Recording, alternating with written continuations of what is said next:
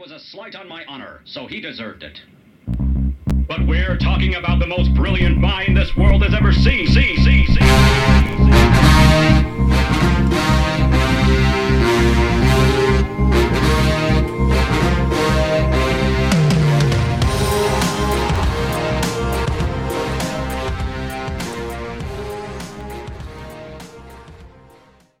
That was the music.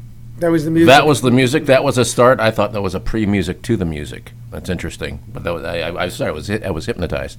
Welcome to the show. That was it. That was the most awkward start ever. good afternoon, and good day, konnichiwa. Welcome. If you are indeed coming back to this pod chat, I would be shocked but happy. But I'm glad you're back. This is episode number six of my 15 minutes podcast, where we usually run closer to a narcissistic half hour. From America's heartland, Scottsdale, Arizona, Bob Kubota, a stand up comedian and gum flapper, kicking the tires of perception, consensus reality, groupthink, belief, conspiracy, and anything else that fails to explain itself adequately. Adequately.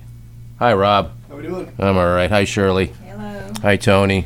Hello, Bob. Thanks for letting me use your equipment again. This is really, really wonderful of you. We always enjoy it when other men use our equipment. Well, I know. See, that's uh, it's it's a progressive day and age, isn't it? It is. We get to share each other's equipment without judgment, yeah, without any kind of without shame. without pointing and laughing and Yeah. that kind of stuff. Yeah. That's awesome. Well, uh, hey, well, hey, we're going to talk about. Uh, well, we're comedians. Let's talk about comedy today. Let's answer some questions about comedy.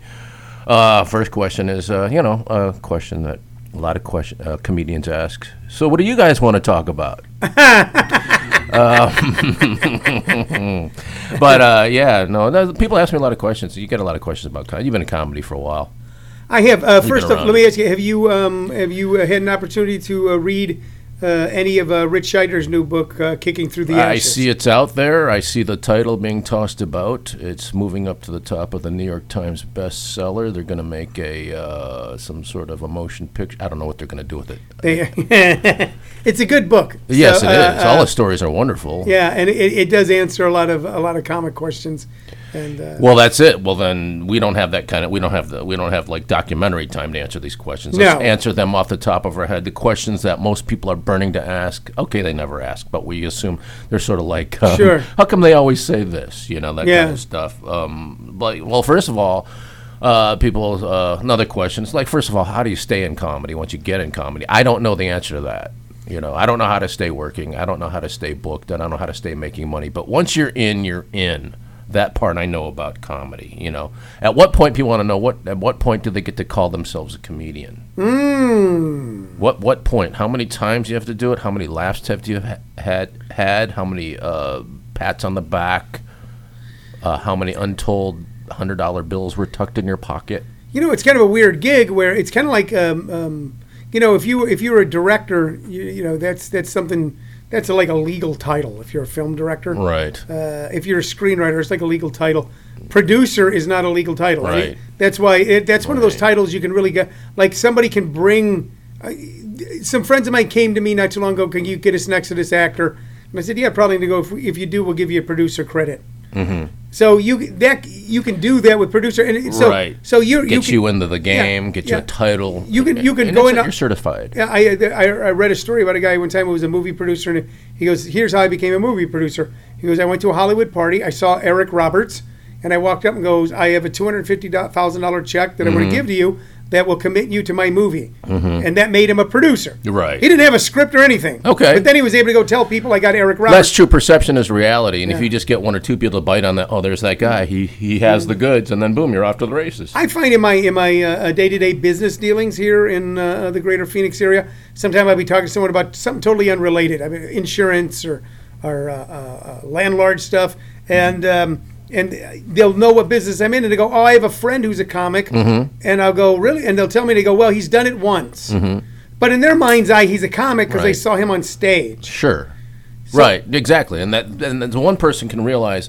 Well, that was terrible. That's not a comedian. And the other person goes, "I saw you on stage. There, you're a comedian. You're a comedian. And, and that's perception right there. And then when that person runs down the hall, that guy's a comedian. That guy's a comedian. You're a comedian to those people. So let me ask you the question: In what, in your mind's eye, when is someone a comedian? I don't know. I'm still trying. Well, I mean, I know it's. Uh, oh, I know. I do have a definition for that actually. Okay. First of all, it's not the first time you kill, because a lot of guys in comedy kill the first time that they get up on stage. The audience loves them. They think they're a natural.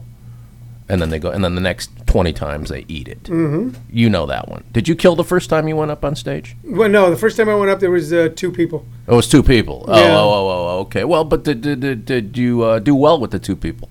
I, you know what? I walked off feeling good. Oh, okay. Okay, so right. but it was just, and I walked off feeling good because I'd actually done it. I'd actually went Mm. to a comedy club and sat there and watched a bunch of acts. You know, and it was on a Monday Mm-hmm. Right. night at the old Laugh Factory. The old when the Laugh Factory was a little place on the Sunset. well, it only held two people, so it was a full I know, house. I know. And it was the guy who uh, the guy who drove me down, my buddy Eric Snyder, who owns a restaurant in Las Vegas now, Sure. and the girl who was the manager. I, there was maybe one other person. I seem to remember two people in the audience. But it was that walk onto that. It's not like I hadn't been on stage before. I've been Sure. doing, doing theater for a long time. Right, right, right. Yeah. Well, the same thing with me is like I had been doing magic tricks and stuff when I was Yeah. a kid, so I was sort of used to performing for people. But my first open mic or first time was like at the old Finney Bones, if you remember the old Finney Bones here in Phoenix. My first paid Well- professional well, gig, there yeah. you go. Uh, again, not much bigger than a broom closet, right? Yeah, not much bigger. No. You could cram. It uh, was a broom you- closet. You, could cram ninety people in there on a on a huge night and uh, that kind of thing. But yeah, it was really great and tight and intimate. And I remember it going very well too. And that that's what I blame. I blame that singular experience for messing up the rest of my life, making bad decisions since then, thinking everything's going to feed into this this glory success machine of comedic mirth and merriment. But you know, that many years later, you realize that I was I was fooled on that day. Well, I- no, I don't think you were fooled. Oh, you're, okay. you're a funny guy. You're a funny person. I think there's a trajectory if you've been in it for a while. Uh, when you start, sky is literally the limit. Right. You know, there's uh, uh, and uh, there's no journeyman apprentice shit. Then There's you find out it's just the first cloud is the limit. It's not really the sky. Yes, yes, Yeah. yes. But I mean, you, you can you, you go along for a while, and you go from open mic to uh, Sure. Mm-hmm. longer uh, sets to getting paid, Right. and then all of a sudden you're. In my case, what happened was um, I got a paid gig. I, I was working as a bartender at two bars in Los Angeles. And doing making pretty good dough for at the time, Mm-hmm. and I got a paid gig. I told the club I, I got to have the night off, the week off. They were they had no con- problem with it. There was plenty of guys who wanted to take my bar shifts temporarily because they were pretty lucrative. And uh, then a few weeks later, I got like uh, a few months later, I got like a four or four or six week tour, and the bars were okay with it. And then that fall, I got like an eight week tour. When I came back, they said you don't work here anymore, and and so then Then you knew it was official. then I knew it was official. When you got fired from your day job because you were doing too much, that makes it official. and then I went, okay, You now- are a yeah. And I was smart enough when I was on the road to go. It wasn't so smart enough because I'm sitting there with a bunch of comics, like in a condo or in a hotel. We're hanging out, and I go, "Let me give you the number of this guy. This guy would like you." So to give me numbers of these booking The- agents. right, right. The sharing of the book, the Yeah. sharing of the bookers. That's Yeah. a huge step. Yeah. When somebody opens up the book and shares numbers with you, Yeah. you're pretty much you're three quarters in the door. and then you're making that call. That's huge. some guy like who I am Because now. nobody will tell you anything usually. Yeah, yeah. Yeah. And I go, "Hey, how you doing?" And you, and you know you want to talk fast for the hang up. Hey, how you doing? Is this uh, is this uh, Randy uh, Randy Jimson? Uh, hey, Randy, uh, you don't know me? It's Tony. I'm a comic. Randy Jimson. I just- I work for him. Three weeks. Uh, you know, uh, uh, Bob Kubota gave me your number and said I should give you a call. You could call Bob and ask him about me. Anyway, look, I'm open. Uh, I, I, I actually have some openings uh, between now and the rest of my life. And, Mm-hmm. right, right, right, right, right. Yeah, yeah. uh, you know, I, I, you know how I got a lot of work uh, at that time was once I was on the road, I would look for clubs within a 500 mile radius. I wanted to work. Like if I was in Chicago, I'd look in Cleveland, Well, Cincinnati. smart. And if they were, if they were, if they had a show on a, a night that I was off, Mm-hmm. like on a Tuesday or Sunday or something, I would drive down and do a guest set. Well, that's see. Well, that's also shows why certain people, a lot of funny people come out of certain parts of the country. You go, wow, they just came out of nowhere and they're just amazing. Well, a lot of pockets, a lot of the pockets of circuits in this uh, country are very regional, and some are very densely built. And some are very like where we live. It's very scattered. Yeah. There's large distances in between opportunities. And back in the Midwest or somewhere, or in the East Coast, where those small, concentrated states up in the north, Northeast, where there's millions of gigs, but you're always within two hours of driving time, Yeah, yeah, you can get really good in obscurity. But then when you do not be obscure anymore, you got the goods, you Sure. know. And I think that's something that's sort of. When I started, it was more like that. It's not like that so much anymore, and so that it's harder to develop at a fast pace. You can still be very funny, but you still need the trips to the plate, as it were, to hone your swing. You know, Yeah. and that's what's missing around here. And in other parts of the country, people are busy like every night. You know, whether Yeah. you're getting paid or not, but there's something going on almost all the Well, time. You can be busy every night here, but uh, one of the things that I tell uh, yes, you can be busy. young artists, but you, but it, it, sometimes it's bad busy. Right. It's counterproductive busy lots of the time, I've noticed. And that's why I, you know, I don't have an attitude against all of the open mics and that kind of thing. It's just it's hard to hard to construct what you're trying to construct from within that melee. It's hard to tell a young comic, I'm going to book you once a month, but on the nights I don't book you, should be here hanging around Right. because Yeah. Mm-hmm. this is this is the culture you should be absorbing. But what they'll do instead is, and, and I kind of this kind of makes sense, but kind of they're going to go down to you know uh, uh, Max's Steakhouse, Mm-hmm. you know, in, in the West Valley and do their own Tuesday night. The problem, look, when I started, when you started, uh, uh, I was going up at the Laugh Factory and I was hanging out at the Melrose Improv. So I'm in there watching. Club dropper. In, yeah, no, but I mean, those were the clubs in my neighborhood. I know, I lived on had. Hollywood Boulevard. Of course you It's- could have got those clubs. But because of that, I would go in there, even when I wasn't being booked at the Melrose Improv, going, someday I'm going to be booked here. And I'm watching guys working on their Tonight Show sets. I'm working, Mm-hmm. Right. watching guys working on their television set. So that's who you're being exposed to. That's right. We were exposed to almost like pure gold. I mean, that's who we were working with right away. Even Yeah. as openers and features or whatever. Sure. You, the guys on top were those guys. Yeah. So e- even nowadays, some of the guys, because of the plethora of clubs in the city, what you've got is you've got some some artists that are still really not fully developed who are closing clubs. That's um, a phenomenon that that'll always happen. There will always be times of that, but now it's more so than ever. Yeah. So, um, you know, I'd go in and watch at the Melrose Improv, and I'd be sitting there watching. I'd watch Leno and Dennis Miller and Yeah. and uh, uh, Robert Townsend and Rick Overton and Ritch Shydner and and Paul Reiser, and the, and that's Rice's got some of- he's and then eventually type of the- you're yeah, he's a very funny man. you're put on that lineup. You're put on at one Yeah. o'clock in the morning, you know. But you're on that lineup. You go in and look at- on the chalkboard. There's Paul Reiser's name. There's Jay Leno's name. There's your name. One o'clock in the morning. Mm-hmm. But still, you're on. You know, you're on that. So um, here, if it's a bunch of, sometimes it's a bunch of third graders talking to third graders. Mm-hmm. Therefore, they never get past the third grade. But you know, that's just That's kind of an interesting philosophy there. If you're taught by a third grader, you're never going to get past the third, grade. Yeah, and so I like that. Yeah. Wow. So that's the issue. There's no mentor. So- I had mentors. You had mentors. I didn't have mentors though. I didn't. You kinda did. I, I look back and I realize I didn't. Well, if I did, I wasn't accepting them for their maximum. I mean, for what a mentor can do for. I wasn't understanding it correctly. If that were the case, mentors are very important, by the way. If you can hook onto somebody who's going to teach you what's right, what's wrong, and it's not necessarily going to get you there quicker, but you're going to understand how to get there quicker. Uh, that's a huge thing, and you will see that most of the many. Six, if you look at, say, like Outliers or Malcolm Gladwell or anybody like that, most of the successful people had some form of mentorship. Some form of uh, something that was done for them that was not done for the rest of the pack, and that's usually how outliers become outliers. Yeah. It's not strictly that they're more gifted than you. It's not strictly that they have more better DNA or better ability than you. They just had some little subtle opportunities. Now we can name guys right in the business of comedy who are outliers. We can name guys who have done extremely well, but we know exactly why they did extremely well, and we can actually pin it down to a time and a moment and an opportunity that not everybody would get. Yeah, I mean, you had you know when I think I had two mentors coming up. I had uh, primarily I had Ritch Shydner and I had Danny Mora. You know, those are good ones. Yeah, So those and- are yeah. people in the business, well versed in the business, knows how the business runs. When I started, my friends were my fr- again. I was being taught by third graders Yeah, because we were all in third but you were grade. you were a pretty talented group of third graders. It was True, but you again, and Randy Kagan and David Spade. But let's look at this town. Let's look at the comics that came out of this town versus the comics that come out of Denver. Look at the difference there in terms of impact, in terms of legends, in terms of. I mean, we have David Spade, but again, I consider him an outlier. Yeah, you know, okay. for his, the way his opportunity and his career took off. It did not go down the traditional path that the rest of us had to try to beat. And even then, he's not even considered one of us. He's not even. Con- I mean, we know he's from Arizona, but we don't can look at David Spade and go Arizona comic. Nobody does that. yeah, possibly. You know what I mean? It just not doesn't seem to have. Do you think people look at uh, Roseanne and think Denver comic? No, but at the time they did.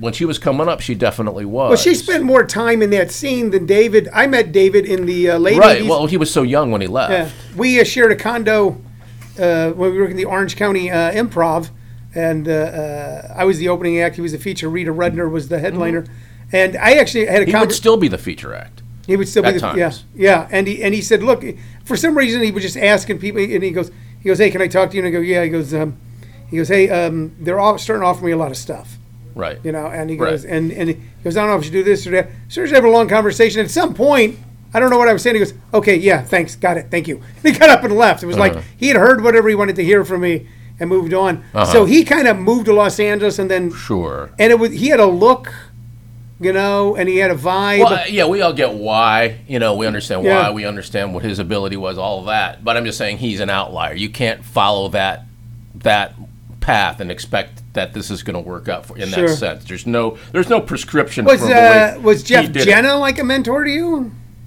Well, yeah, I mean he is and would Yeah. be, except I didn't have a lot of time. Or we didn't live in the same place. I knew Yeah. him. We worked together occasionally, but we never. We, we wasn't wasn't a day to day hangout kind of thing. Me or anybody really. That's the thing. But again, that could be my own, you know, social, you know, uh, misfitism or whatever. You Yeah. know what I mean? Uh, but then again, I was never comfortable. I was never comfortable for many years hanging out with guys that were above me or trying to get advice for them or even want to be around them. I didn't want them to, you know, I don't want to get in their hair or get in their way or anything like that. So I just said, I, I'll figure it out myself. You know, I'll figure it out myself. You know, 25 years later, I'm like, eh, I'm still trying to figure this out. You know I what can't I mean? figure this out. Again, trying to figure this out. And somebody, it's like in golf, they go, hey, all you need is a golf pro to go, just tuck your elbow in a little bit. Yeah, Then suddenly, you know what I mean? But if you can't see it, nobody, you can't tell yourself that. I, you know what's really important too is not only that when you're a mentor, but later on Yeah. Mm-hmm. when you're achieving a certain level of success or or you're on that path that Right. you need someone then to go. Fame does not mean you're a comedian either, Rob. You, it's fame doesn't mean anything. In fact, the less famous you are, the more of a comedian you are sometimes. Yeah, yeah, because they move away from it. Yeah. you know, I mean, it's like uh, Have you um, done stand up? You have? No, okay, great. What's his experience level like? he's um he's kind of like it's a little like he's a, he's a fun, he's a funny guy. He's at the beginner level. You know, he uh, Ra- he doesn't Mm-hmm. So apply- this conversation's perfect he for doesn't you. he doesn't apply him. He doesn't take the opportunities offered to him nor apply himself. So uh, Oh, well, then he's so really a he's comic. really he a doesn't comic. apply himself? Yeah. He's lazy? He's I mean, look at Ray Romano. A lot of times, when, once you reach that, if you get that sitcom or you get that movie career, Mm-hmm. you kind of stop doing stand up because the the issue with stand up is on any given night you can bring your career to a screeching halt. That's correct. Kind of like what Michael Richards did. That's right. Where you bring it to a screech that you can't come back from. Right. So if you're on a sitcom, If you're gonna, yeah, you got to do it Andy Dick style, so you can keep coming back a little bit. yeah, just be just be some a, a Right. a horrific creature, a subhuman of sorts on a regular basis. You go, well, that's just Andy. That's what he does. Mm-hmm. You can never become beloved and then show them that you have warts. So that's a, does a TV credit make you a comic?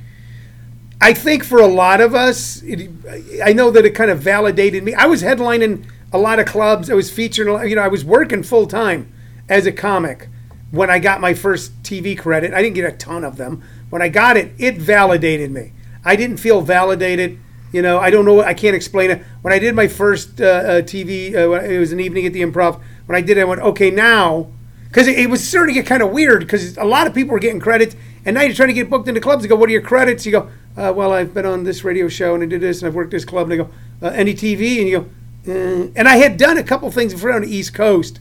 I became an East Coast comic even though I lived on the West Coast. Right. But you have an East Coasty kind of uh, persona. Well, some of my first gigs were on the East Coast when that book got opened by other Oh, comics. I was getting phone numbers. Yes. I was getting all East Coast phone Right, numbers. I had Rick right. Messina's number, Uh-huh. Sandy DePerna's Numbers you shouldn't have had. Yeah, Brad Greenberg's number. How did you get this number? I know, I know. And so from the top, from Maine all the way and all the way down into almost into Florida. Then I got a guy named Bob Shoemaker's number, and I literally would oh, fly. I did. I did one of. I did a shoemaker gig early on. Sure. And I work all the way we up wanted to the go East home. Coast. And we wanted to go back and cut the stilts off his house. Anyway, I know, but that was always a weird thing with, with uh, his gigs, where it was uh, uh, you were staying in really cool condos.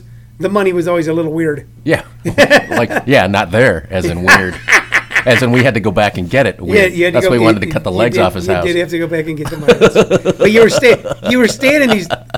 I remember working Me and for. George Cantor. Oh yeah. Yeah. But I remember I was working for what was below my quote at the time, you know. But uh, I was staying in these super cool fucking condos and houses. No, I know. They on the water, yeah, right, and right. The, and, and, and right in the heart of resort That's what towns. sells you. Kind of like uh, the uh, condo that uh, the comedy store has in La Jolla. Right. It's right there on like the Magic Beach. Or the first time you went to work Hawaii. yeah, no, I never worked Hawaii. Ah, well, the first time you go, you're going, well, this can't, they can pay you a nickel. Yeah, yeah. You know. So that was the Shoemaker thing in Florida. Not Craig. You know, Craig Shoemaker booked a gig at the time. He booked um, uh, a comedy club in Washington D.C. and I worked it Wow. In, Yeah. In, the, in, in D.C. in D.C. Craig Shoemaker booked a place. Interesting. I forget the name of it, but it was uh, it was uh, uh, right above a strip joint on K Street, Uh-huh. and it wasn't a seedy strip joint because it was a uh, it was a, a Washington D.C. strip joint Oh, right on. K Street where all the lobbyists have their Uh-huh. offices, and and then uh, the owner told me he goes, I actually own both of these, but I don't tell people. He owned the strip jo- strip joint and the comedy club, Oh, well, And again. Craig- and Craig booked it. Again, and that's a winning combination. You really can't lose at that and then run up combo. to New York and work for Messina, Uh-huh, and then other people, and uh, then fly home. And So, should all women quit comedy? Should all women? Should all women quit comedy? I'm just starting to. Uh, I'm just trying to. Why would you ask I'm me that to, question? I'm trying to, trying to conflate. Uh, uh, uh, No. the, the men are funnier. matter of fact- the men are funnier than women argument. Oddly enough, which I don't think so. I'm That's glad you brought that up because next Friday at 7:30, one show only at the Tempe Center for the Arts. It's a fantastic show entitled "All the Single Ladies." This is 10 fabulous funny comics who happen to be female, featuring from Laughs TV, Kirsten Alberts, and very special guest Gert the Joke Lady. So no, Uh, so yes, women are just as funny as men. Let's move on. yes, Okay. All right. No, no. Well, but see, that's never been my belief. Oftentimes That's funnier. never been my belief because some of the best. Uh, there's not a whole. That maybe numbers wise might be different, but there's just as many great female comedians as there are per you know per per capita, per square pound. there weren't as many when you and I were on the road. It was like Diane Ford was like the only like. There was only a couple of uh, Jenny Jones had went and headlined a few. Well, I'm not. Uh, there are w- definitely women that worked these clubs, like plenty of guy comics that work these clubs that I don't look at and go, "Well, there's the legend right there." I'm Yeah. not. But as, I'm just saying there weren't that many. Well, but there was Paula Poundstone, and there was Paula? Rita Rudner, and there were Yeah. you know, these people, Elayne Boosler, and these. people. And again, you can. Uh, yeah, Diane. Ford But Rita, Rita and Paula didn't But- really weren't out really like working hard on the circuit. You know the way True. the way Diane Ford was. Diane was True. Out, Diane was staying in the condo. Right, You know right. what you I gotta give her a lot of credit for that. Yeah, she- I mean, any she- female comic got to give credit for, Yeah. for that. Where I think for Rita and for Paula and yeah, stuff. Rita was always seemed like a very, uh, you know, yeah, very dilettantish. Yeah, it, it was it nice was- lady. Yeah, I it- worked very nice. once. Yeah, very and very funny.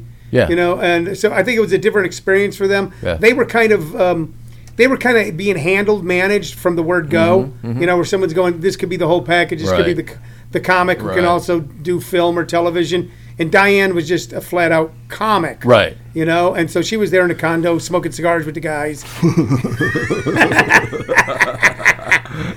Going, how many hits are you dropping? I'll drop three. Yeah, you know? right. Well, here, yeah, but, but but okay. With the uh, here's a theory though. Uh, on uh, mention my theory. Humor is masculine, laughter is feminine. What does that mean? What the hell? I know. Why don't you explain yourself? What does that mean? Well, the sound of laughter is a feminine sound, I believe. The sound of a mixed laugh room, it still it's more feminine than masculine. If you really listen to laugh, if you take the female part of the laugh out and just hear a room full of guys laughing, it doesn't Yeah. sound right. Yeah. It sounds completely Sounds like someone's wrong. to die. Right, exactly. That's exactly right. and so, so, so, uh, yeah, we need women's laughs to make it. All right, it's, laugh. it's almost a. ch- I read one time in a psychological journal that a smile. If you look at a dog, the only time your dog will show its teeth there are two reasons: if it's going to attack you, or if it's laying on its back and showing its teeth, which is a, a sign of supplication. Uh-huh. That a smile. And gravity is just pulling its lips up. He's Well, yeah, but trying. yeah, but but that a smile is actually a way of trying to fend off violence. Right. That if you say you're going to kick my ass and I smile, and go, "Hey, man, come on, what are you do that of for?" course. That so then is laughter a form of supplication? I don't know. Some laughter is, but yeah. some laughter yeah, isn't. Yeah, yeah, yeah. But yeah, exactly. But yeah, just the, the whole idea of just a bunch of just a bunch of testosterone-driven laugh. It's just sort of spooky, kind of. Here's the here's the laugh that's always creepy. like you walk into a basement, goes, "Is anybody here?" Yeah. And a door cla- slams, and it's completely quiet, and you hear somebody going, Right. nah. Let's put some oil on that. Um, and I say humor is masculine because the idea of humor or a joke or a snark or whatever, stating that something that's funny, turning it upside down. You know how you know the the the the way we look at what causes humor. But that to me is a masculine thing. Women, I don't think, on the whole, are programmed to see life like that. And so the ones that do are generally exceptions, but they have a part of their brain that is actually male dominated, I think.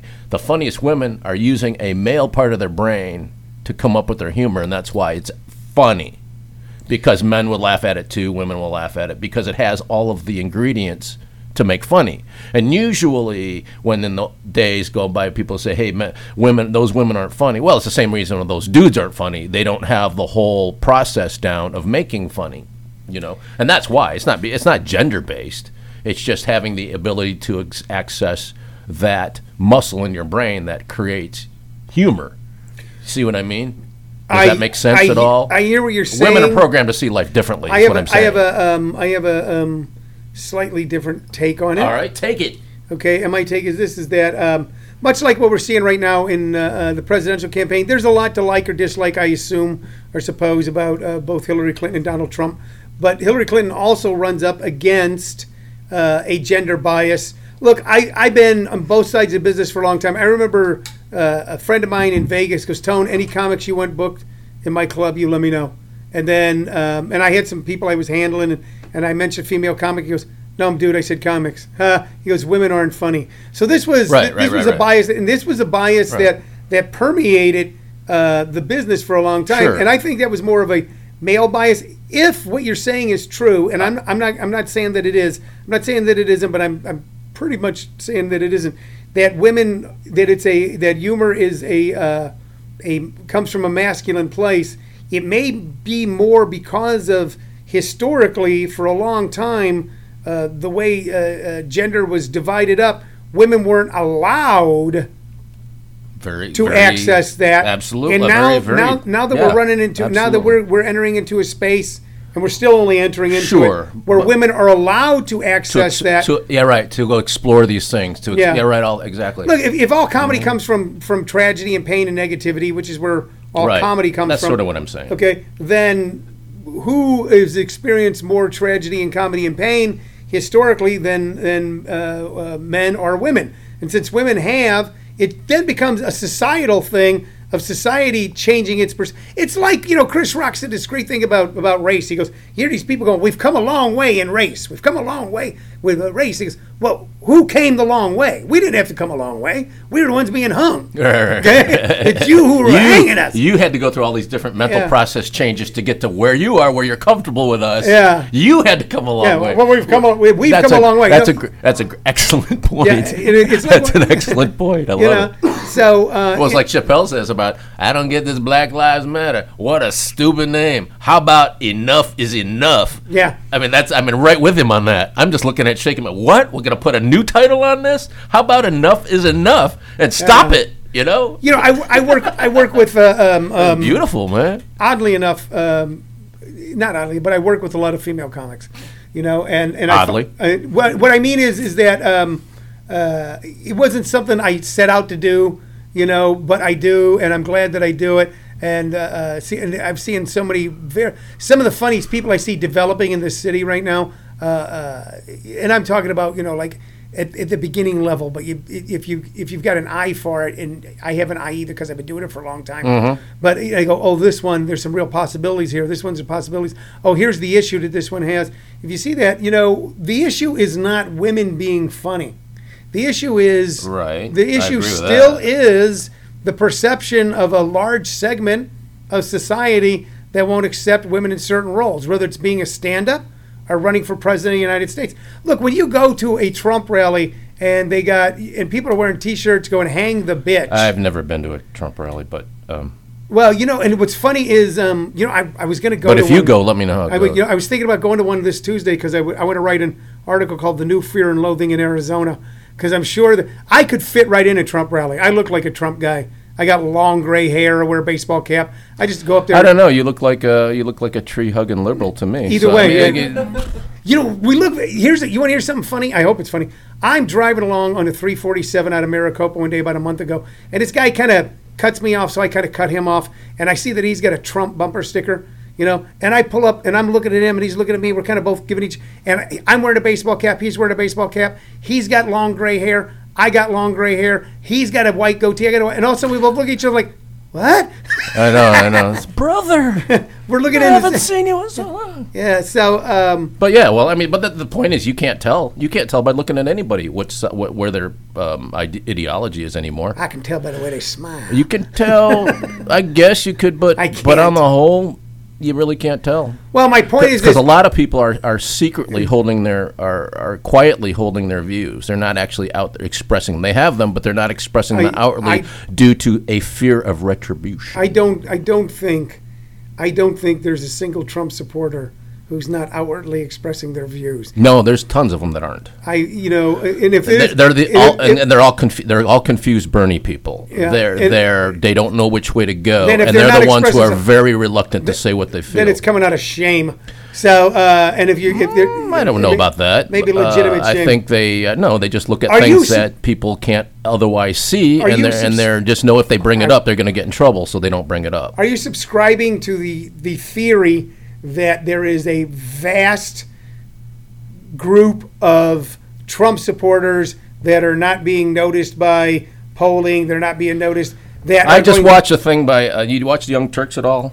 Cenk Uh, Uygur. Not a lot. I He's, a, they he's a good dude. Yeah. I, I like the way he plays the middle, but he goes out there and he's no he hates Trump just like anybody, you know. I mean, just, but he goes out to Ohio and he's just he's just talking into his camera. Like, Folks, I don't know what to tell you, man. I just look around here and these people are pissed. There are Trump signs everywhere. I can't do it. I mean, this is out in Ohio. I know. Sure. I, I live in L.A., New York. I only go to three places: D.C., L.A., New York. It's all this, that, hate Trump, hate Trump. But you go out in the rest of America, you are just going to be shocked at what you see and hear. You have people that are just angry. They are tired of the establishment. They want things to change. I don't see- And, and what right or wrong, that's what's going on out there. And he says this himself. He, I don't support this, but this is what I objectively Sure. see happening. Michael Moore has said the same thing. Sure. And, and if you ignore these people, if you keep downplaying these people and calling them whatever they're called, they're going to rally even harder against you. That's the thing. People are not trying to unify with these people. They're trying to simply divide, conquer, call names, and make and then inflames them even more and it strengthens them even more, and they get even more upset. And that's where we have to pull this the other way. We have to accept our differences. We have to stop with this name calling. We level- have to stop with level- this. We have level- to stop. When when a guy comes up to me This and goes, hatred, this hatred both ways is guy- insane to me. When a guy comes up to me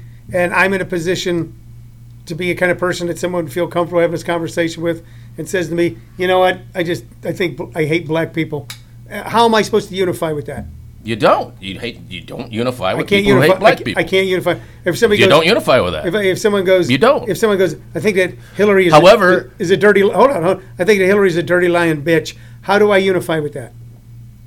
I don't want to you unify. don't have with to that. unify with anything. You don't. Well, want- when you say but it doesn't mean you can't come to more understanding. It doesn't mean I- you can't still try to understand why people feel this way. And to clarify, it's never as cut and dry as I hate black people. By the way, it's never as cut and dry as some guy. I just hate black people. it's never that cut and Oh, yes, dry. it is. Might be wrong and ill-informed, and they've come to their conclusions by different ways. But they don't. No, no, no, no, no, no. Not on the you, whole. You ain't not been, on the whole. You ain't been where I've been. You know, no. I'm not saying these people don't exist, but I have this argument with my mother all the time. If the people were as racist as you think they are, we couldn't walk them. You, us Asian people, would not be able to walk down the street any day of the week and do whatever I want and never be bothered if it were that bad. If it were that, ext- I know it's out there, and I've heard it. I've had things said to me before, but if it were that bad, you could not get through your day. Well, you know, you can't argue with that because that's an opinion. well, know. no, that's just experience. that's your experience, That's experience, experience, which is bro. empirical. You know, and ex- Sure, and it all counts. It's, it's like having your eyes closed and touching the ass of the elephant and trying to describe. But this is not anger, Rob. This is frustration. My friend Ron Morey says that humor comes from fr- uh, frustration and not anger. Look, and it- that's it's- that's a key it's point already- in comedy. It's already it's already kind of accepted that probably Ohio is, is lost to uh, Hillary Clinton. You know, so uh, I'm just saying you can't underestimate large groups of people. Whatever you agree or disagree, that's what they are. And, and if you get, if you ignore them, they're going to come back to bite you. And that's what he's saying. This Yeah. is, looks like what's it's going to come back to bite us because we've been so pompous. we this- have been so pompous against these people that they just have nothing but sheer anger. And that's what he was saying. That's I, I, and I, These are the same- That's what I notice as well. The- these are the same. I just agree with that sa- observation. These are oftentimes the same people that believe in uh, uh, individual responsibility, rugged individualism. Uh, we don't want the government. To, uh, we're si- and These then- are talking points. I get it, but th- this is going to wash right over those. If you try to throw this at those people, they're going. I don't know what the hell you're talking about. All I want is my job back. All I want. Yeah, but that my- job ain't coming but, back. But I know, but but the point is that's what they're thinking, and you have to understand that's what they're thinking. If you talk over them like that, then you're not. They're never going to get that unification. That drives them farther apart, and that's what's the problem in this All right, country so how, right how now. do how do how do you how do you Bob Kubota recommend that we unify? How did we get into this conversation? Anyway, but anyway, no, no, I, but uh, those are my recommendations. How do we unify with someone who is uh, You have to- a strain of racism in them? No, no, no. I have to realize that we have survived all of these years with these same people around us all this time until this recent day where we come and we start hating each other. We've always been here together. We've always done haven't. what we've done. No, yes, we have. You've been here for the last 10, 20, 30 years. Same people around you, but now they're giving you reason to hate those people. These are the people you go to the store, you buy, they wash your car. They, I'm just saying, it's just, uh, it's, they're trying to make you hate what's already around you and has been fine. I've been fine with it. That's what I'm saying. So it's really media driven, really. It's not media you think driven. about it. I'm fine with it. It- it- it's it's it's allowing the space to take place. No, no, no. But they're drawing, but, but for people developing lines like this in between in these hate groups, and they said they call these people this thing, and then I saw the other one where this dude got went into the Hillary rally and he got chased out. He almost got killed yesterday, just for wearing that, you know, doing the typical. I'm going to walk in and see what they do, and that's what Mm-hmm. they did. But I'm just saying this is insane. Everybody is insane, Tony. Everybody is out of their minds with their agendas, and they're not doing this. They're doing this, and that's the problem in this country. Now, next point. Whoa. Wow, that's a story joke. How about go. setup and punchline? that's that was my point. What's better, setup and punchline or a long-winded rant like that? Set up and punch. Exactly. Always wins, right? Remember that. Get to the joke quickly. You know what? Otherwise, you're going to divide people, and we're trying not Yeah, to divide. can We're I trying to unite. Can I tell you my theory? Um, you know, I'll, I'll be much more divisive on a show like this than I will with a, a in a comedy club because with a show like this, you well, can- I would too. Yeah, well, That's no, but, but I there was time. Look, I walked into a, a Kurt Matthews reminds me that I walked into a bar in Twin Falls, Idaho, on a Wednesday night when we got booked into it. Uh-huh. They had a big Confederate flag on the back of the wall, and I just tore into it. I go, "You got any other loser flags you want to put up? you want to put up some Chicago Cub flags? hilarious. Yeah, but That's yeah, comedy. But the people got visibly upset. Kurt said he goes, "I didn't know if we were getting out of there alive." Right, right, right, right. You, know, you uh, might as well said, yeah. You yeah. might as well have said anything. But what I do is, if I want now, um, if I want to make a point, I want to make sure that I do it in a way that will, even people who might disagree with my point will still be able to laugh along with me. Sure, that's what good comedy People is. come to comedy clubs to laugh. Correct. Now they might listen to this to listen. Is laughter a prerequisite, or does it? it? Is it just a stupid audience? They're just stupid. what do you mean? I'm just saying, if they don't laugh, it's because they're stupid. Well, my theory is. I'm saying that's the arrogant uh, comedian view. Yeah, no, the, no, my- the new a, the new version of comedy. Uh, yeah, you got to blame the audience when you're not funny. My, my theory is i- if it didn't go well, it may very well be variables that were out of my control that evening. But instead of me then just accepting that, I go, what could I have done to change any of those variables? I did a show not too long ago where when I walked in, I went, this is going to be bad. Not horrible bad, just bad. Because I was told it was one thing, it was something else. Um, there was two hours of tear jerking testimony. It was classic. Yeah. And then and then uh, now the food's going to come out, and now a comedian. So and it was just a din. It was so. I go, there's no way. But I walked out of there not going, those people, this and that. I go, all right, what I have to do when I do one of these shows the next time, I looked at what I could do to improve the situation. And I think by doing that, you're going to help yourself as an artist, Mm-hmm. as opposed to going, that audience sucked. Right. Sure. That's my theory. Well, that, that- that- again, it's a, is that a new school, old school thing? I think it's sort of old school thing. I think we it's a used- successful think- school thing. Yeah, but, but, but the funny thing is, it's always it's always full of like all this, these uh, sort of this uh, hypocrisy paradox kind of thing because they to always talk about that. You know, uh, one guy now if you go out and get la- big laughs, you're a road hack. Yeah. But this guy goes out and gets big laughs because he's a genius. Yeah. Wait, what's the difference between the big laughs? Uh, But you know that kind of thing, and I've seen it happen all the time. Well, just because yeah, you got the big laughs, but this guy's doing real, and he's maybe not getting the big laughs, but he's. But I'm just saying, but but all the guys that are stars, fucking murdered. Yeah. Yeah. Your you- Louis C. I mean, I'm saying they get their crowd and they murder. They murder. I mean, it's just like Look, there, there's there- no what, permeates a certain there's no in between there. a certain level of the developing class of comics is because it's so painful to ask for a laugh and not get a laugh. Right. It's a painful experience. It's easier to go with well, I didn't want your laugh I laugh did anyway. want your laugh anyway. It's not just about laughs. You know what people? Yeah, you know when people say it's not just about laughs, I go, well, I didn't want your laugh anyway. What about what about we what all about- came uh, here What about, they go, what they we go, wanted. Comedy should make a point. I go, do you like the Three Stooges? You go, oh yeah. And I go, well, what was the point of the Three Stooges? They were just stupidity, but it was hilarious stupidity. Well, that was the point. yeah. So I can accept comics to just go up there and be goofy. I can accept Larry the Cable Guy. I, I don't agree with any of Dan's uh, political leanings at all, but I think he's I, I, I think he's funny. I don't care who you are. At the same time, I can watch Louis C.K. and go, this guy is brilliant, and laugh at the same time. Here's the real test. Okay, there's like everybody will say that they think Bill Hicks is a genius, and I love Bill. He was my friend, and I go, yeah. Which joke did you laugh at the hardest? Because sometimes there's that desire to be cool.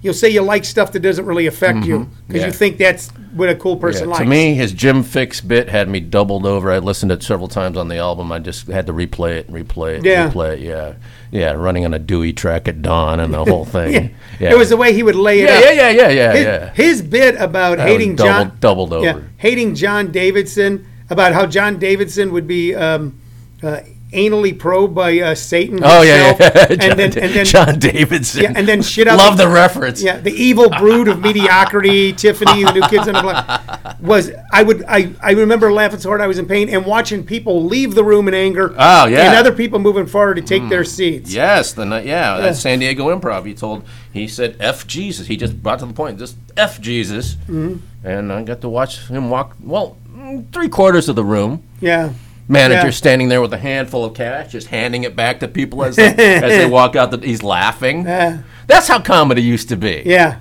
yeah, The, the, the club owner was laughing, returning money, yeah, and couldn't wait to get Bill back. Yeah. That's when you know you're a comedian. Well, he had a seven million. no matter how bad it goes, they want you back. He had a seven million dollar trust fund too. That particular owner. Oh, okay, well, that, that's probably why. You know, buddy, we got to wrap it up. All right, We're running into it. Last piece of advice for young comics: do other things besides comedy, and if you want to make it big, start a podcast. Thanks for tuning in, you guys. Thank you, Tony. Thank you, Thank you, Shirley. Thank you, Rob. Bye bye.